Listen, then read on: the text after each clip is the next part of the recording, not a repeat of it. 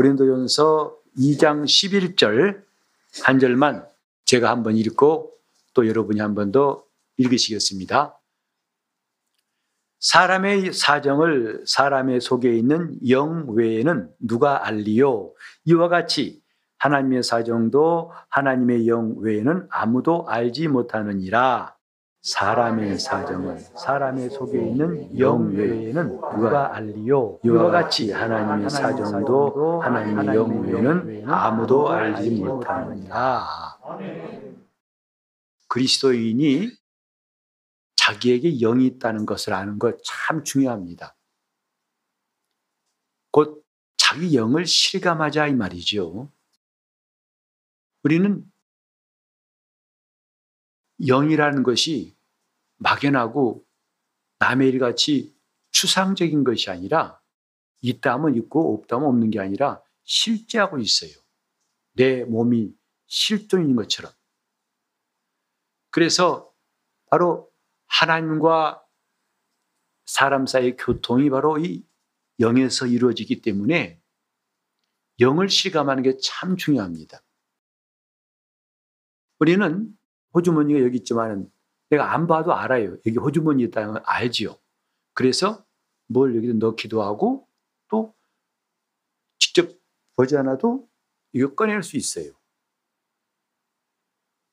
영이라는 것이 눈에 안 보이지만은 그러나 그 영을 알고 영으로 하는 거하고 막연히 그렇다 치고 해자 이렇게 관념적으로 한 거하고는 영 달라요.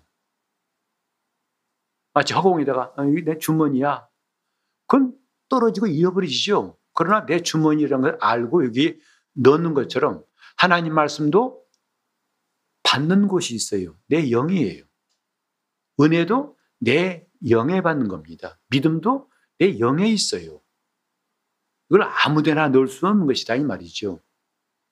그 바울이 말했잖아요. 하나님 말씀을 받을 때 사람의 말로 받지 않고 하나님 말씀으로 받으니 진실로 그러하다. 하나님 말씀을 받을 때가 있어야 되죠. 근데 그걸 자기 이성에 받고 자기 육체에 관한 교훈을 받으면 아무 소용이 없어요. 그래서 바울이 말하기를 그렇게 잘 받으니까 하나님의 말씀으로 받으니까 그 말씀이 너희 속에서 역사하는도다. 제대로 역사하고 놀라운 일들이 일어나게 되는 거죠. 그래서 예수 믿는 사람들은 자기의 영을 실감할 수 있어야만 영으로 하나님과 교통할 수 있어요. 여러분 찬송도 마찬가지죠. 그냥 곡조 따라 부를 수 있어요. 그러나 분명히 영으로 찬송하고 하나님 앞에 영광을 돌릴 수가 있습니다. 하나님께서 아무리 훌륭한 성악과 아름다운 음성을 가진 사람이랄지라도 그가 영으로 하지 않은 노래를 찬송이라고 받으시겠어요? 사람들은 감탄하고 아름답다 할지 모르지만은 전혀 관계가 없는 거죠. 예배도 마찬가지예요. 이제 좀 이따 하겠습니다만 예배도 영으로 예배하라. 하나님이 영이시니 신령과 진정으로 예배하라 했어요. 그래서 영을 실감하자는 것이 오늘 이 처음 들어가는 말로서 강조하고 싶습니다. 영을 실감합시다. 그래서 영의 영의 존재를 영이 어떤 기능이 있고 어떻게 역할하는 걸잘 아는 게 중요하다 이 말이죠. 안 그러면 자기 이 혼의 생각과 혼의 감정을 영적이라고 착각한 사람이 참 많습니다. 대표적으로 신비주의가 그래요. 신비주의는 자기에게 느끼는 혼의 감각, 혼의 느낌을 영적으로 착각해가지고 거기에 빠져버리죠. 그 결과가 뭐냐면 전혀 영적으로는 진보가 없어요. 그러니까 신비주의자 중에서 하나님 말씀을 순종하고 영적 생활을 건강하게 한 사람 여러분 본 적 있나요? 지금 길이 잘못 들어간 거예요. 그런 점에서 우리는 오늘 영에 대해서 어제도 말씀드렸습니다만 나의 새 독립기관이에요. 육신도 독립적이고 그 다음에 혼도 독립적이고 그 다음에 영도 분명히 독립적인 기관입니다. 우리는 지금까지 이걸 대부분 다 모르고 살아왔죠. 무시하고 살아왔죠. 그 손해와 혼란스러운 것은 말로 다 할 수 없어요. 자, 이 본문에 보면은요, 사람의 속에 있는 뭐라고요? 영이라고 했어요. 사람의 사정을 누가 안다고? 사람의 속에 있는 영 외에는 아는 자가 없다 그랬어요. 그리고 고린도전서 5장 4절에 보면 바울이 내 영으로 했어요. 내 영으로. 그 다음에 로마서 8장 16절도 우리 영으로 더불어 우리가 하나님의 자녀임을 친히 증거하신다. 그 성경에 이렇게 분명한 언급들이 나와 있어요. 내 영이 혹은 우리 영이 그랬죠. 그 다음에 고린도전서 14장 14절에 보니까 바로 나의 영으로 기도하고 우리가 방언이 뭐냐? 나의 영이 하나님께 비밀을 말하는 것이다 그랬어요.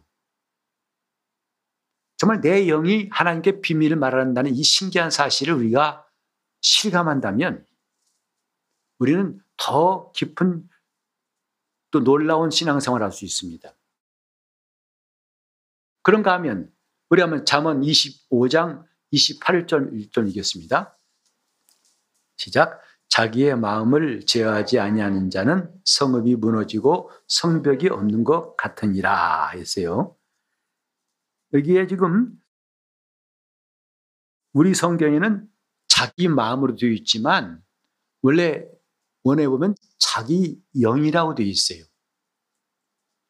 그래서 자기 영을 제어하지 아니하는 자는 이 뜻이거든요. 자기 마음이 아니라.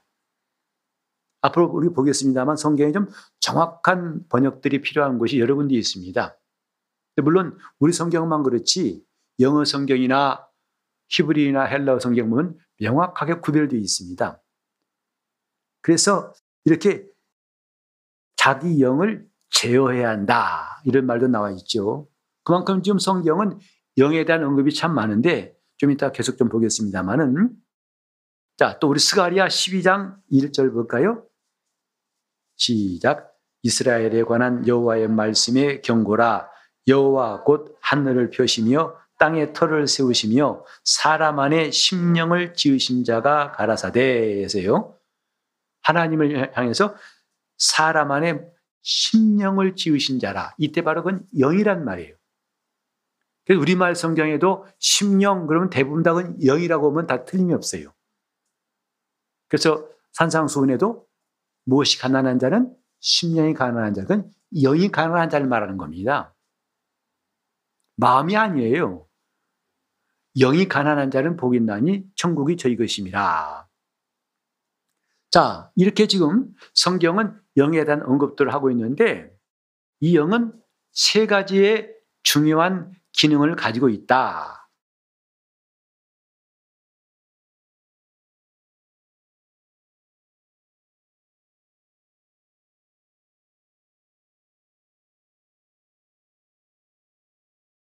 영의 세 가지 기능이 있는데 첫째는 양심이라는 것이 있어요. 양심은 혼의 기능이 아닙니다. 영의 기능이에요. 그래서 잠깐 성경을 보기로 하죠. 여러 군데 좀 보겠습니다. 자, 신명기 2장 30절 시작.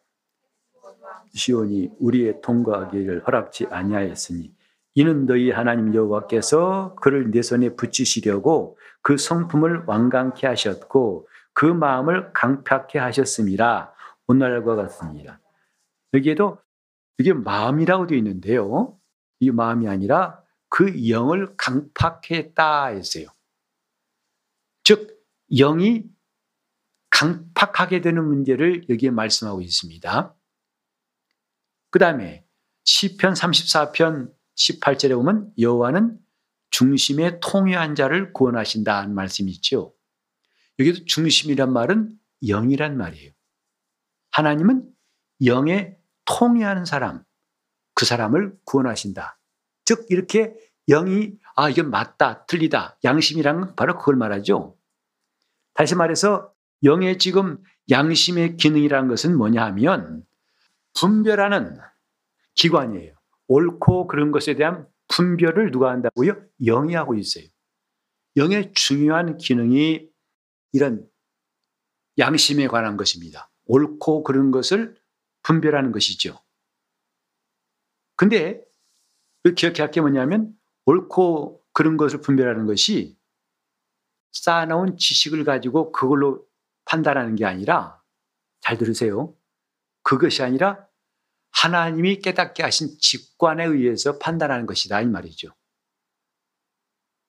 예를 들어서 우상에게 제사하는 것을 먹는 것 그것은 전혀 사람들의 지식과 문화로서는 죄라고 생각하지 않죠. 그러나 하나님이 우리 영에 깨닫게 하신 것은 더럽다고 판단하신 겁니다. 옳지 않다. 그 양심을 말하는 거예요. 그래서 베드로가 말했잖아요. 침례가 무엇이냐? 육체 더러움을 제해버린 것이 아니요 오직 선한 양심이 하나님을 향해서 찾아가는 것이다 했어요. 이렇게 영의 중요한 기능이 하나 뭐냐면 양심이에요. 분별하는 기관이다 이 말이죠. 영은 분별하는 기관이에요. 그래서 신자들이 신자들이 하나님께서 옳다고 심어주신 것에 대해서는 목숨을 거는 것이 뭐냐면 자기 영이 알기 때문에 그래요. 이것에서 용납을 하질 않아요. 일제시대 때도 신사참배하라고 그렇게 협박했지만은 목숨을 걸고 죽임을 당한 사람도 있고 옥고를 치는 사람이 많습니다. 우리는 자랑할 만한 것이 뭐냐면 기독교 한국 침례회라는 이 교단이 신사참배를 끝까지 반대해가지고 마침내 일제에 의해서 교단이 폐쇄되었었어요. 아주 해방된 다음에 다시 시작했습니다만은 우리나라 여러 교단 가운데 이렇게 마지막까지 신사참배를 반대해가지고 단합받았던 교단, 참 희귀한 교단 중에 하나입니다. 아니, 사람들 볼 때, 그거 해, 괜찮아. 뭐, 그, 별로 해될 거 없잖아? 라고 생각할 거예요. 그들이 쌓아놓은 지식과 문화와 판단에 의하면 그건 뭐 그렇게 고집스럽게 안 한다고 할 게 뭐 있어. 응? 하는 체만 하고 속으로 안 하면 되지. 뭐. 이런 식으로 할지라도 이 속에 있는 양심, 내 영의 양심은 결코 그걸 용납하지 않습니다. 하나님이 틀리다고 한 건 틀렸다는 것이다 이 말이죠. 그래서 순교 당한 현장에서도 너 만약에 예수를 안 믿다면 살려주면 아니면 죽일 거야. 아니요. 난 차라리 죽더라도 예수를 부인할 수 없어. 여러분 그런 양심이 왜 나왔겠어요? 그 영에 있는 겁니다. 이런 지식에 관한 것은 얼마든지 바뀔 수 있어요. 혼적인 감정은 얼마든지 바뀔 수 있어요. 그 앞으로 뒤에 나오겠습니다만 신앙생활은 감정을 한 사람은 정말 위험한 거예요. 눈물도 흘리고 회개 많이 했어요. 그게 감정으로 자기를 기만할 수 있다는 사실 아십니까? 그 눈물, 콧물보다 더 중요한 것은 성령께서 우리 영혼에 이런 직관으로 하나님의 말씀을 믿게 하시고 알게 하신 것. 그게 더 중요한 거예요. 이런 양심의 기능이 어디에 있다? 영에 있어요. 옳고 분배. 이때 옳고 그렇다는 것은 사람의 도덕, 사람들의 문화에 의해서 기준 삼은 게 아니고 뭐죠? 하나님의 직관, 하나님 우리에게 알게 하신 것에 의해서 그것이 기준이 돼 가지고 옳고 그른 것을 분별하는 기관이 뭐다? 영이에요. 영은 이렇게 분별하는 기관입니다. 그러니 만약 영이 죽어 있으면 신앙은 온전할 수가 없겠죠. 영의 기능이 이미 약해 있으면 그때는 우상에게 절하는 것도 너무 쉽고요. 타락하기 참 쉽습니다. 하지만 찬송가도 있잖아요. 옥중에 매인 성도나 뭐는 자기가 했네? 양심은 자유 얻었네. 그 영의 이 양심이 하나님 뜻대로 받는 권한에 대해서 옳다고 알기 때문에 흔들리지 않는 것입니다. 이 믿음이 제대로 들어간 경우를 말하는 거죠. 그 다음에 우리 또 다시 성경을 볼까요? 자, 사도행전 17장 16절 바울 사도가 아테네 갔을 때 그 온성에 우상이 가득한 것을 보고 그다음 뭐죠? 마음에 분하여 그랬죠. 이때 마음도 영으로 되어 있어요. 영이 분하여하더라. 이것은 사도 바울의 신앙의 관점에서 봐야 되죠. 그 당시에 헬라 문화적인 관점에 본다면 바울의 행동이 이해가 안 될 겁니다. 아니, 그 당시 헬라 문화는 정상급이거든요. 가장 수준 높은 거 아니겠습니까? 그 문화의 산물인데 왜 우상을 보고 분에 가득해? 아니죠. 바울의 영이 바울의 영이 분하여하더라. 저건 틀렸다. 저건 악하다 하고 판단한 건 누가 했다고요? 바울 속에 있는 영이 판단한 것이다 이 말이죠. 오늘 우리 속에 이런 판단이 있어야 되는데 그래야 신앙생활에 흔들림이 없어요. 이 영의 판단, 분별하는 기능. 자, 그 다음에 로마서 8장 16절도 잘 아십니다만 성령이 친히 우리 영으로 더불어 우리가 하나님의 자녀인 것을 증거하시나니 우리 영으로 우리 영이 맞다. 우리는 하나님의 자녀라는 것. 그러니까 이성적으로 내 감정적으로 난 하나님 자녀야 이게 아니에요. 지금 우리 영이 판단하고 있어요. 맞아. 나는 예수를 믿어 하나님의 생명이 내 안에 들어와 있고 난 그래서 그분의 자녀야. 이 확신 사람은 평생 흔들리지 않습니다. 그 믿음은 어디 있어야 한다고요? 영에 있어야 되는 거예요. 하나님 말씀 그러므로 어디 들어야 겠어요? 영에 들어야 한다고요. 그래야 제대로 믿음이 생기는 거예요. 왜 믿다가 변절을 하냐고요? 믿음을 다 엉뚱하게 생각해서 자기 개인의 확신으로 생각하다 보니까 그때는 맞고 지금은 틀려요. 이런 엉터리 같은 것은 다 영적인 것에 대해서 몰랐을 때 나온 것이다. 그 다음에 자 고린도전서 5장 3절에 이런 말씀이 있죠. 내가 실로 몸은 떠나 있으나 영으로는 함께 있어서 거기 있는 것 같이 이 일을 행한 자를 이미 판단하였노라. 분별한 거예요. 저 사람 틀렸다. 저 사람 하나님이 기뻐하지 않는다고 이런 것은 내가 내 양심, 내 어떤 인격적인 양심으로 정지한 것이 아니라 하나님이 심어 놓으신 말씀에 의해서 판단한 것이다. 이 말이죠. 또 고린도후서 2장 13절에도 내 심령이 편치 못하여라고 되어 있는데 이것도 역시 내 영이 편치 못하여. 왜? 옳지 않다 이 말이죠.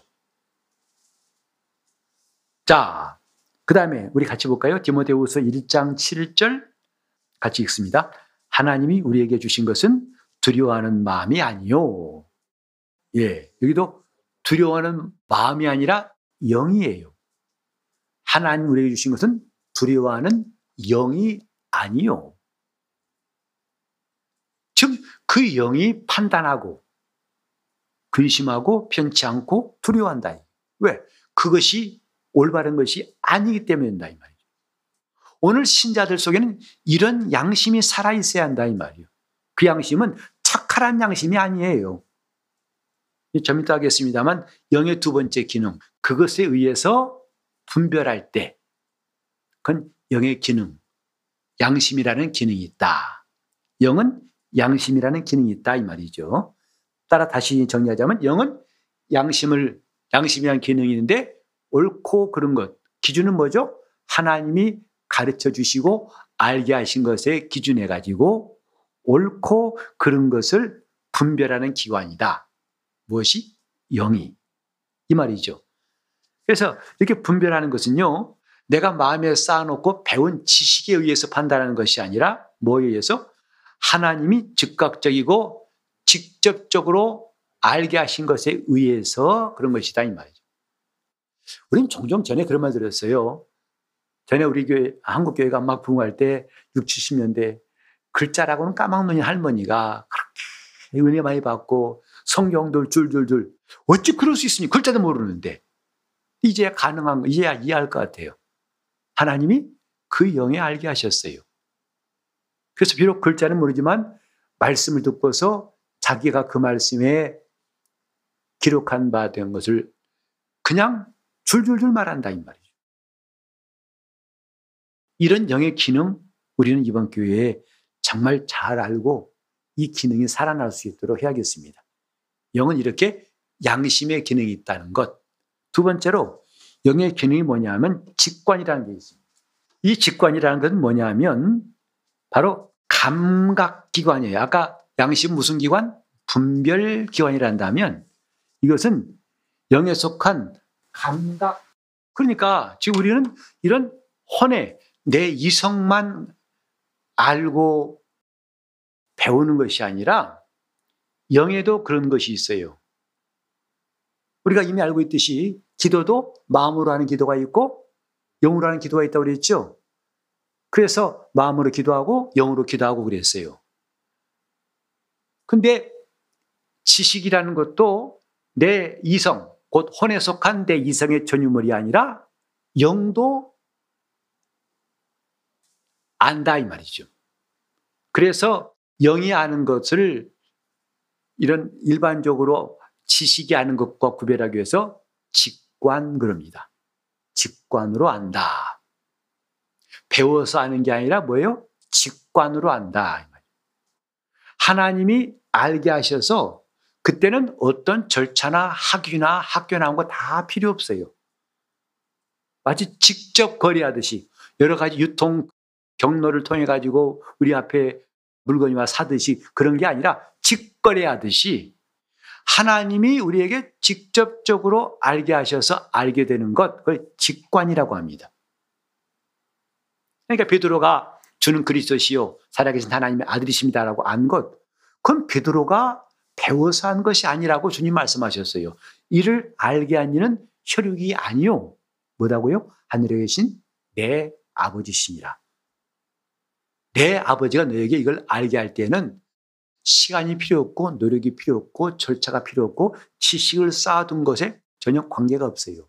여러분 이렇게 아는 것도 있다는 것 우리는 정말 정신 차려야겠어요. 이게 하나님이 알게 하신 거예요. 여러분 찬송가도 있잖아요. 성령이 스승 되셔서 진리를 가르치시고 실제로 그렇게 아는 것이 있다 이 말이죠. 이걸 무시하니까 나는 예수님이 내 구주인 걸 도무지 모르겠어. 믿고는 싶은데 안 되더라고. 맞아요. 안 돼요. 왜? 자기 혼으로, 자기 자아의 지식으로는 일생가도 알 수가 없어요. 이건 다 신령한 지식은 하나님이 우리 영에 알게 하실 때 우리는 직관으로 아는 거예요. 직관으로. 이건 나이와 관계없고요. 거 관계없어요. 신앙생활 연저와 관계없어요. 다 관계없어요. 중요한 것은 성령께서 그 사람에게 알게 하시느냐, 그렇지 않냐에 따라 달라지는 것이고, 그 예수님께서 마태복음 11장 25절 이하에도 이런 말씀하신 적 있죠. 천지의 주제신 아버지여, 이것을 지혜롭고 수리긴 자에게는 숨기시고, 어린아이에게는 나타내심을 감사나이다. 올소이다. 이렇게 된 것이 아버지의 뜻입니다. 라고 기도하셨어요. 여러분, 우린 이 말씀을 잘 깨달으려고 해보세요. 지금 내가 머리 싸매고 반복해서 수십 번 들어서 안다는 것, 그건 어디예요? 결코 영적인 지식이 아니에요. 하나님 말씀은 그렇게 아는 것은 자기 영에 도움이 안 됩니다. 속된 말로 머리만 커지고 귀만 커질 뿐이지 자기 영혼을 움직일 수 없어요. 헛수고한 겁니다. 주님 당시에도 서기관들은 지식의 열쇠를 손에 쥐고 있다고 했어요. 왜? 그들을 따라갈 사람이 없어요. 성경에 대한 지식을 능가할 사람이 없어요. 그들이 최고예요. 그러나 주님은 책망하셨죠. 그렇게 남은 가르치면서 너희는 그렇게 행하지 않는다는 거죠. 화 있을진저. 오늘 우리가 정말 영에 대해서 아는 게 중요합니다. 오전도 말씀드렸습니다만 우리는 지금 영적인 환경 상태가 시작부터 2대1이에요. 혼과 몸은 애당초 하나님과 관심이 없어요. 하나님께 기울지 않습니다. 내가 최고야. 난 세상이 좋아. 나와 세상. 기껏해야 영만이 하나님이 벌어놓으신 생기, 숨을 벌어놓으신 그래서 인간에게 영이 된 그 존재만 하나님 친화적이라고 할까요? 하나님께 가까이 하려는 속성인데 그 영이 죽어 있을 때는 오직 이 육체의 정욕과 이 욕망만 살아 있어 가지고 완전히 혼의 지배를 받는 바람에 사망길로 갈 수밖에 없죠. 자, 이 직관이란 것인데, 자, 우리 한번 마태복음 26장 41절 아주 유명한 말씀입니다. 게세만에서 기도하실 때 주님이 함께 기도하자 했지만 돌아와 보니까 누구는 베드로 야곱 요한은 뭐 하고 있었어요? 자고 있었죠. 그때 하신 말씀이죠. 마음에는 원이로되. 이 원문에 보면 영으로는 원이로되 돼 있어요. 이제 앞으로 나오겠습니다. 마음이라는 것도 혼적인 겁니다. 영이 아니에요. 마음은 영적이라고 할 수 없어요. 혼에 속한 것이다 이 말이죠.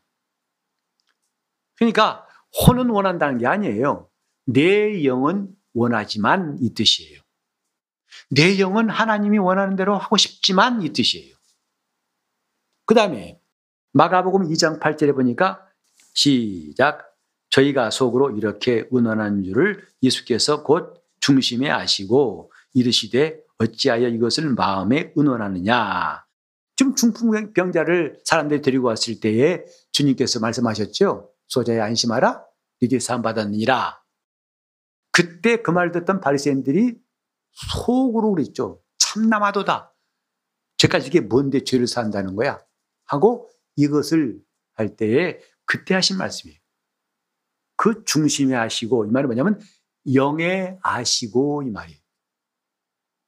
영에 아시고 이건 그들이 말하기 소리를 크게 했기 때문도 아니고 그건 마음속으로 말한 거거든요. 근데 주님이 아신 건 뭐냐면 영으로 아시고예요. 이건 사람의 방법이나 또 시간이나 다 필요 없는 거예요. 하나님에 의해서 하는 것이다 이 말이죠. 이렇게 영이라는 것은 직관의 기능이 있어요. 뭐 우리가 오늘 하나님 말씀 드릴 때에도 정말 성령으로 충만하고 은혜를 사모한다면 그 시간에 내가 신학은 몰라도 원어는 몰라도 또 배움의 지식은 짧고 교회 나온 지 얼마 안 돼도 그 말씀이 쏙쏙 들을 수 있다 없다 가능해요. 누가 일하시기 때문에 성령께서 일하시기 때문에요. 성령께서 내 영에 이것을 말씀하시고 내 영은 그걸 직관으로 깨닫는다 이 말이죠. 우린 예수께서 나를 위해 십자가 달려 죽으신 거 그걸 믿으려고 애써 본 적 없나요? 그냥 믿어지지 않죠. 어떻게 2000년 전에 저 유대 땅에서 십자가에 죽으신 이가 내 죄를 담당했단 말이야. 이건 2000년이라는 시간도 넘기 힘들고 아무리 많은 지식까지 공부해도 믿어지지가 않는 게 정상이고요. 근데 이건 믿어야만 되는 것인데 어떻게 가능하냐? 영으로 하는 것이다 이 말. 성령께서 이것을 알게 하실 때 우리 회개가 나오는 거예요. 그 믿어지는 거예요. 이런 점에서 믿음은 내가 가진 게 아니라 하나님의 선물이라는 것. 믿게 하신 분이 계세요.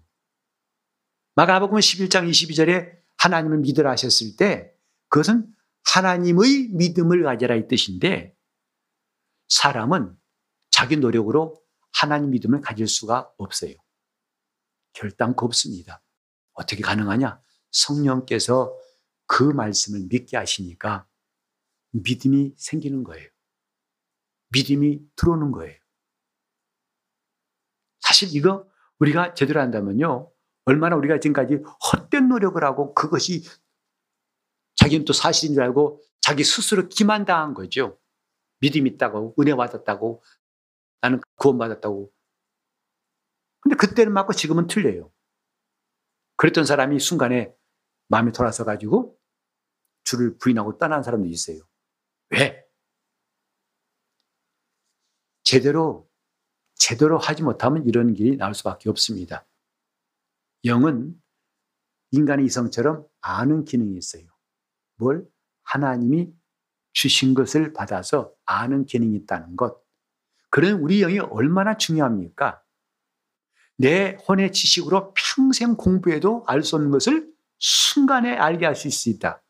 영에 의해서. 영에 의해서.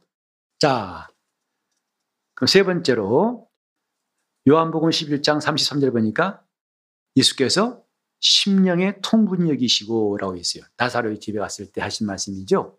심령의 통분력이시고 역시 영의 통분력이 그러니까 우리 성경에 심령이라고 한 것은 거의가 다 영이라는 것과 똑같다고 보면 돼요.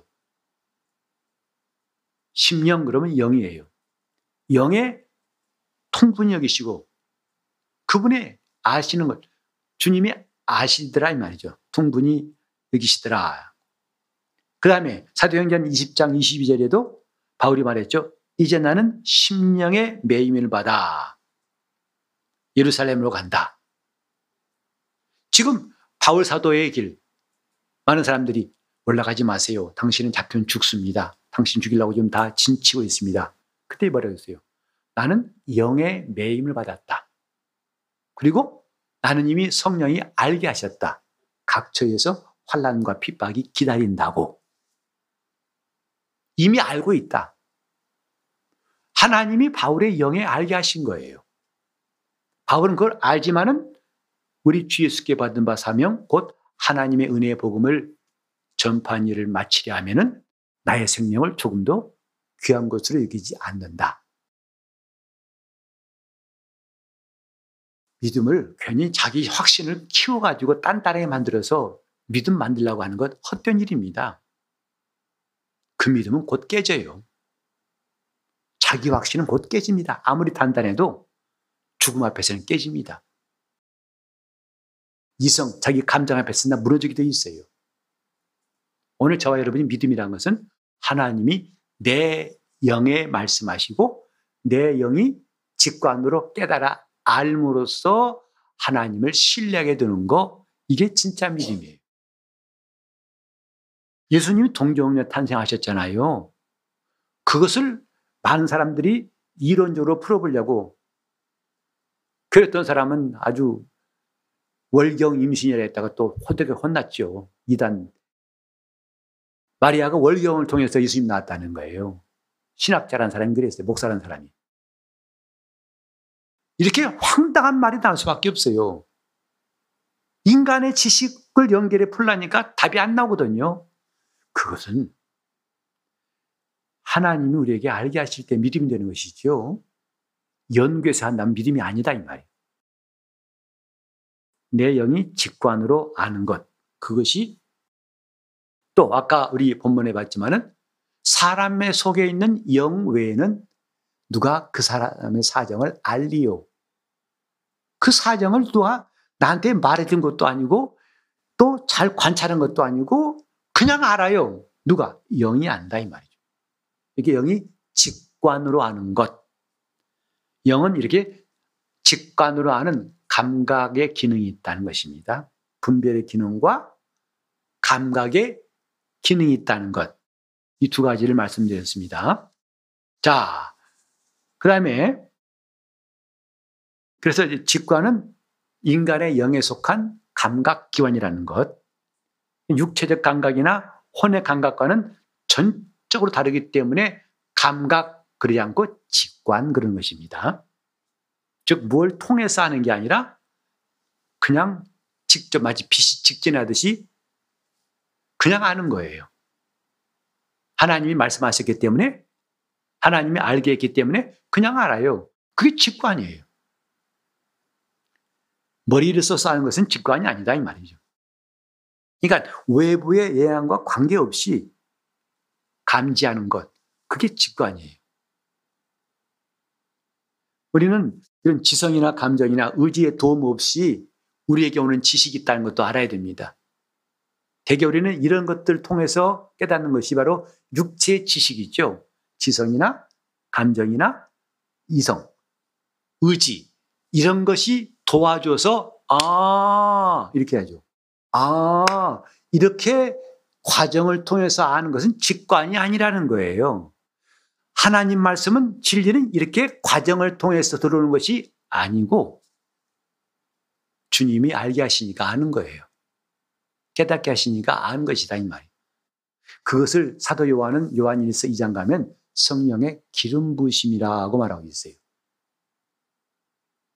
오늘 우리가 이런 신령한 것들에 대해서 알지 못하면요. 자기 메마른 이성으로 하나님을 어떻고 저떻고 따르고 안 따르고 내가 주와, 주와 함께 죽기도 하겠습니다. 그럼 고사하고 그날 밤에 도망친 베드로 같이 그런 일이 될 수밖에 없는 거예요. 자, 세 번째로 영의 또 중요한 기능이 뭐냐면 영적 교제. 영의 세 번째 중요한 기능이죠. 다른 말로 이것은 예배하는 기능이다. 예배하는 기능을 말한다 이 말이죠. 그래서 영만이 할 수 있는 것이 이거예요. 혼이나 몸에서는 상상할 수 없는 거죠. 물론 흉내 내는 것이 이방인의 제사 아닙니까? 제사 의식이에요. 신을 섬긴다고 하지만 사실은 자기가 만든 신 앞에서 자기 스스로를 기만하는 것이 종교 의식입니다. 원래 예배는 영으로 예배하는 것이다. 자, 우리 지난, 지지난번 읽었습니다만 마리아가 그랬죠. 자기가 잉태되었다는 것을 천사를 통해 한 다음에 그가 찬양한 게 누가복음 1장 47절 이하에 있잖아요. 내 영혼 주 찬양하며 하나님 내 구주를 내 마음이 기뻐했음즉 그때도 그때 말씀드렸지만 처음에 내 영혼 그것은 사실은 내 혼이란 말이에요. 내 혼이 주님을 찬양합니다. 그 전에 뭐 했었다고요? 내 마음이 주를 기뻐하였다. 그때 그 마음이라고 번역되어 있지만 사실은 그게 영이라고 되어 있어요. 영이 기뻐하니까 그 다음에 내 혼이 찬양하더라는 순서를 지난번에 말씀드렸죠. 먼저 반응이 온 것은 내 영이다 이 말. 마리아는 하나님이 하신 일을 깨닫고서 먼저 반응 누가 했다고요? 영이 반응했어요. 그래서 내 마음이 하나님을 기뻐하니까 내 혼이 내 자아가 하나님을 찬송합니다. 이렇게 말했죠. 요한복음 4장 23절 여러분 잘 아시는 말씀이죠. 하나님 아버지께 참으로 예배한 자들은 신령과 진정으로 예배할 때가 오나니 때 신령이란 말은 영으로 이 말이에요. 영과 진정으로 영과 진정으로 예배할 때가 오나니 곧 이때라 그랬죠. 로마서 1장 9절에 이런 말씀이 있어요. 내 심령으로 섬기는 하나님. 바울이 고백했죠. 내 심령으로 뭘로요? 내 영으로 섬기는 하나님. 하나님은 영으로 섬겨할 뿐이에요. 그런데 인간의 종교의식이나 이런 거짓 경건노란 예배가 얼마나 가증하겠어요. 그런 예배를 그분이 받으시겠냐 이 말이죠. 내 영으로 섬긴 하나님이라고 바울이 말했고 그 다음에 로마서 7장 6절에도 우리가 영의 새로운 것으로 섬길 것이요 그랬어요. 하나님을 섬길 때 영의 새로운 것으로 섬길 것이요. 또 로마서 8장 15절에도 양자의 영을 받았으므로 아바 아버지라 부르짖느니라. 누가? 영이 부르짖는다 이 말. 내가 하나님 자녀됨을 누가 기뻐할까요? 육이 기뻐하겠습니까? 혼이 기뻐하겠습니까? 내 영이 기뻐하고 부르짖는다 이 말이에요. 이 영의 기능이에요. 하나님과 영적 교제하는 영의 기능. 자, 그 다음에 고린도전서 14장 15절에도 내가 영으로 찬미하고 했어요. 아까 영으로 기도하고 한 다음에 바로 그 다음 절에 영으로 찬미하고 찬미도 영으로 하라는 것이지요. 영이 하는 것이다 이 말이죠. 이처럼 영적 교제라는 것은 하나님께 예배하는 기능을 말합니다.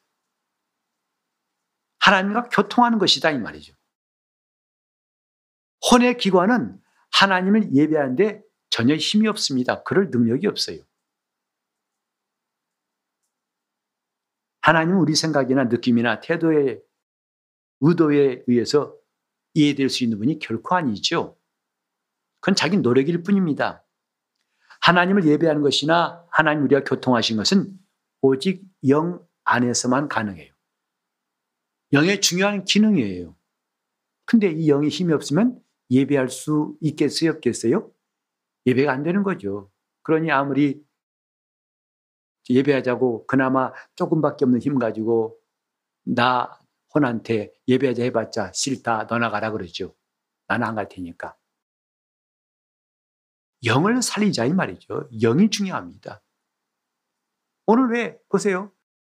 정말 주님만 생각하면 눈물이 나온다고 그래요. 한두 번도 아니고 찬송도 있지 않습니까? 주님만 생각하면 그건 영의 기능이죠. 영의 반응이지. 몸이나 혼은 죽었다 깨어나도 그렇게 할 수, 물론 잠깐 거짓 흉내는 낼 수 있어요. 그러나 그것은 오래 못 갑니다. 몇 번 하다 지치고 재미가 없게 되죠. 이런 영. 그래서 우리는 이렇게 각각 독립된 영과 혼과 몸이 있다는 것. 그 중에서 영은 하나님을 이렇게 가까이 하고 하나님이 하신 말씀을 듣고 깨닫고 알고 그 다음에 그 말씀에 의해서 아 이건 악하다, 이건 선한 것이다, 이건 좋은 것이다, 이건 더러운 것이다, 이것은 옳은 것이다, 틀린 것이다. 그런 기능이 살아 있는 것 이게 영이에요.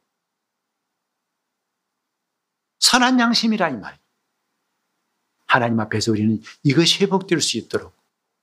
그래서 더 이상 내가 이 혼의 일과 영의 일을 혼란하지 않고 이것을 정말 분별할 수 있도록 우리는 하나님 앞에 그렇게 기도해야 됩니다. 영이 맑은 사람은 이게 분별이 가능한데 영이 혼탁한 사람은 이것이 혼돈 분별이 안 돼요.